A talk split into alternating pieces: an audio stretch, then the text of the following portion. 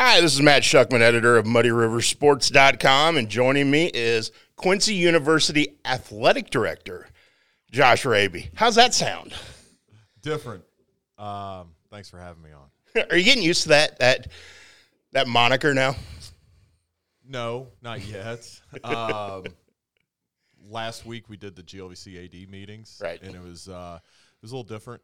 Yeah. Uh, a little, little different clientele than I'm used to. Uh, nothing bad. It was just uh, you know, inter- introducing yourself as athletic director and hearing you know everybody's other title. You got Yeah. director of, of athletics. You got vice president of athletics and recreation. Vice president of general athletics. You know, it's funny. Everybody has their certain title. You're right.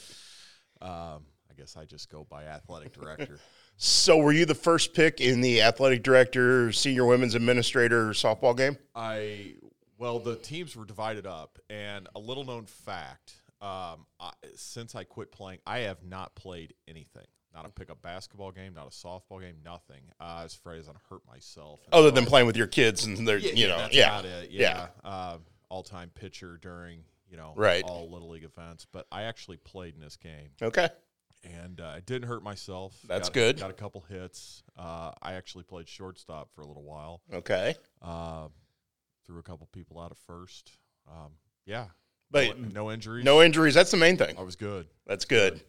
That's good. Well, obviously, we're getting prepared for a new school year. Athletes will start coming to campus at the end of this week. Um, your first full year as athletic director, non COVID year, hopefully. We'll see how that plays out. Um, what are you excited about as, as you move forward? Um, non-COVID ish year. I want to correct you right there, but uh, Yeah, no, what exactly. What, am I excited about? I think I think I'm excited to um, view QU athletic events through a different lens. Um, obviously, starting off with football, they return on Sunday, probably Right. start on Monday or Tuesday, but. Uh, Going to those games instead of as like a fan, I'm also going to be a fan. I'm always a fan of QU athletics, but just just looking at it as a as a as somebody that kind of oversees it. You know, how are we doing? What are we what are we doing to to navigate the league? Uh, you know, and hopefully I learn a little bit more about soccer. Uh, my daughter's involved in Quincy United now, so instead of just you know maybe I'll ask a few more questions of the coaching staff, like what what's going on here? Why, why is everybody just following the ball? You know, like my daughter's game. But no, I'm I'm excited to to help help the department grow. Um, you know, not only uh, in student athlete experience, but wins. Yeah. You know, that's that's going to be paramount. I think. two months in officially, obviously announced in January, and you were working with Phil Conover while he served in the interim role to to get prepared for this. How much have you learned in such a short span? Um, I've learned I have to be extremely organized. Um, I I would be lying to you right now if I told you that yeah, man, I have found my stride and I have figured this thing out. No, um, uh, I have learned that I have a notebook, and it is like my Bible. And it comes with me. It's sitting in my truck. I'm a little sweaty right now because it's not by my side. No, just kidding. But um, everything goes into there to-do lists you know notes from meetings stuff like that uh, my circle back around um, it's it's been good it's been an adjustment I'm sure. um, not uh, recruiting you know and and doing that whole circuit over the summer but uh, it's been good um, but you know th- the learning experience isn't going to probably stop for Right. some time What's the most encouraging thing right now when it comes to QU athletics? Um, I think that our facilities, as where they stand in the Great Lakes Valley Conference, are in the top half. Um, I would agree with that. when when you have that, um, you have a place to recruit to. When you have a place to recruit to, you can build a roster that can be competitive, uh, and you can you can navigate the conference and and you know finish where you need to finish and advance to a postseason.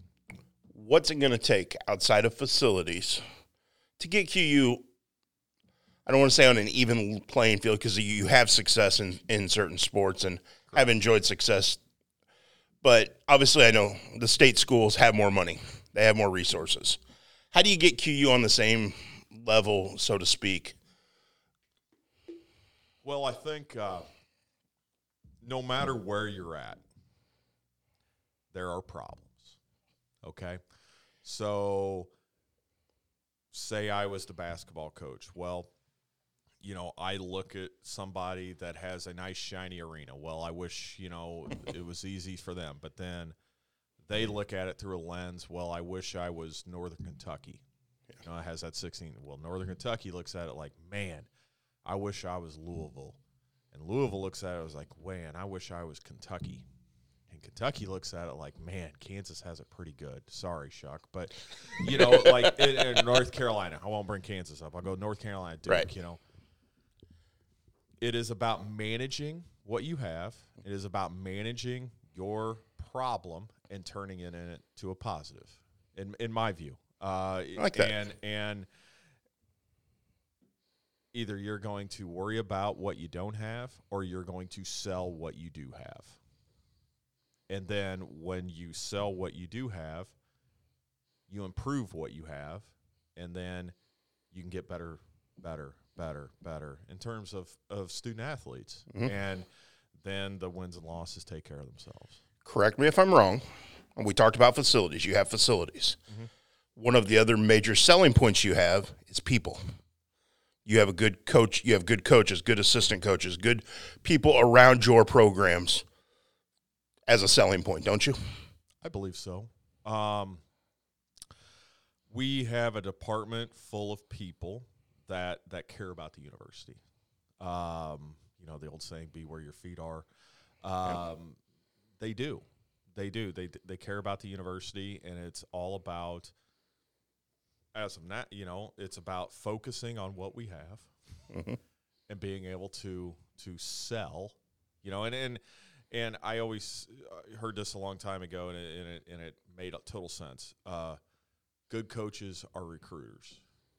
Great coach, coaches are recruiters and developers, and the best are fundraisers, recruiters, and developers. you, you Yeah, know, and yeah.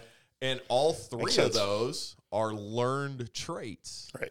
They are. It isn't like you know you were born. You're like, hey man, I'm recruiter, developer, and a and a and a fundraiser. No, but I think you know if if we keep working on our craft, keep working on our trade, everything else will take care of itself. What concerns you right now about QU athletics? I don't have like two overarching concerns. Um, you know, I I think I think one of the I wouldn't necessarily say a concern, but you know, just kind of where we're currently at. You know, in in regards to the league, but you got to start somewhere. Right. Got to start somewhere, and and wins and losses and everything that concern in college athletics is cyclical. You know, there was a time 10 years ago where Alabama football wasn't in the mix. That's why Nick Saban came. You know, and everything's cyclical. Everything goes up or down. Um, yes, we, you know, haven't had much luck, you know, in, in certain things, but it'll it'll swing back around. All right? It, it will. You mentioned facilities earlier. Obviously, some really nice facilities on this campus. What's next? What what needs addressed to make improvements to? I think we're going to make a 75,000 seat stadium overarching. Sweet. No, no, just kidding. All right. Um, the Matt no. Schuckman press box? Yeah, exactly. There you go. Exactly. After I win the lottery. Hey, I'm telling you, there was days I was out in left field standing in water because it doesn't drain. Just saying, man, man, if we just had some roof. Never thought I'd yearn for the old Metrodome, but uh, no. What's next? Um, you know, there's always little things that going on. Um, the with in regards to like football, uh, we've we've sold uh, a, a suite in the fourth floor this year. Okay. So, um, you know, I think Coach Bass has done a tremendous job um, marketing his program to to the alums, and you know, they were picked last. Yeah. Uh, But he's got a few kids this summer that are going to help out offensively on that side of the ball. They had trouble scoring in the spring. They played two games uh, against two good teams. two good teams. Um, I would be shocked if we finished last in the league. I would too, and, and I think I understand the prediction. Yeah, absolutely. And he and I talked about it over the weekend. Yeah, You know, you go 0 2 and you score eight points in those two games. Yeah. Yeah. People are going to doubt you. correct, correct. And look, uh, they had a couple injuries. They didn't play a couple guys offensively. I know it was a pseudo conference slate. Linwood didn't It was- play. I, it I was don't- I- I, don't even know what happened, but they're going to be okay. You know, if if we can get to above 500 this year, you know, and I hate putting numbers, uh, but they've got some winnable games out there, Mhm. uh, and he knows it. And we've talked about it extensively, and all of a sudden they got some momentum Yeah. going into the next recruiting cycle, building on some of the some of the younger talent he has. I think they're on the rise. If you look at his first three years three wins, four wins, five wins the progression was there. yeah, Throw last year out of, out the window. That was just a whole messed up scenario yeah, exactly. on so many levels. Correct. not just football, but I mean, so many sports were had to deal. You don't have that hanging over you per se. I know there's still concerns about COVID and the Yeah. Delta variant and everything, but football, soccer, volleyball are starting when they're supposed to be starting. Correct. There is it a breath of fresh air to know you're going into a school year, quote unquote, the way it's supposed to be. I, absolutely. Yeah, I figured. I mean, um, you know, we we got kids coming back to campus. They're going to play a season, hopefully with minimal hiccups. Yeah. Minimal stoppages. Uh, just take football for example. They were going to play in the fall last year. I don't even know if they practiced last fall. Once they would get able to, something would shake loose, Right. And then you know they couldn't.